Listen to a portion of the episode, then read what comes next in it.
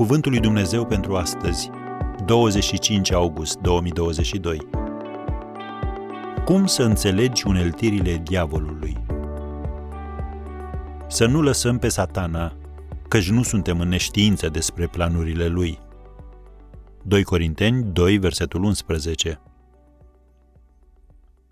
Unul dintre planurile preferate ale lui Satan este să ne facă să folosim lucruri legitime într-un mod nelegitim.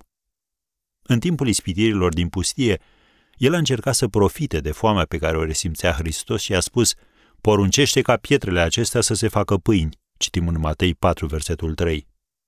Însă Domnul Iisus cunoștea Sfintele Scripturi. Așa că a răspuns, cum citim în versetul imediat următor: este scris, omul nu trăiește numai cu pâine, ci cu orice cuvânt care iese din gura lui Dumnezeu. Dacă Domnul Iisus ar fi cedat pornirilor pământești, ar fi împlinit planurile lui Satan și ar fi pierdut dreptul asupra lucrurilor cerești ale tatălui său, care aveau să vină. Noi avem nevoie de bani, dar Satan ne va ispiti să trișăm în privința taxelor, să nu dăm restul cuvenit cumpărătorilor, să ne facem treaba de mântuială la locul de muncă sau să amânăm dărnicia. Noi am fost creați cu nevoia de a sta în compania cuiva și de a fi împliniți în privința relațiilor intime, dar Satan ne va ispiti să ne împlinim aceste nevoi prin relații nelegitime sau prin capcana pornografiei online.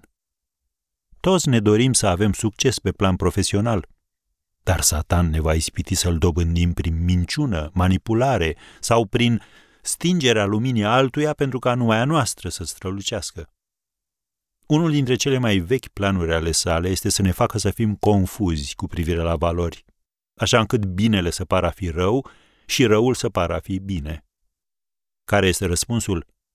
Apostolul Pavel scria Efesenilor și ne spune și nouă în capitolul șase, versetul unsprezece: îmbrăcați-vă cu toată armătura lui Dumnezeu ca să puteți ține piept împotriva uneltirilor diavolului.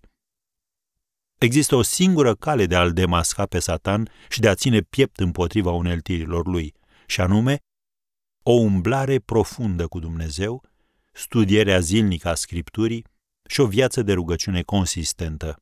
În felul acesta îți păzești mintea, gura și caracterul.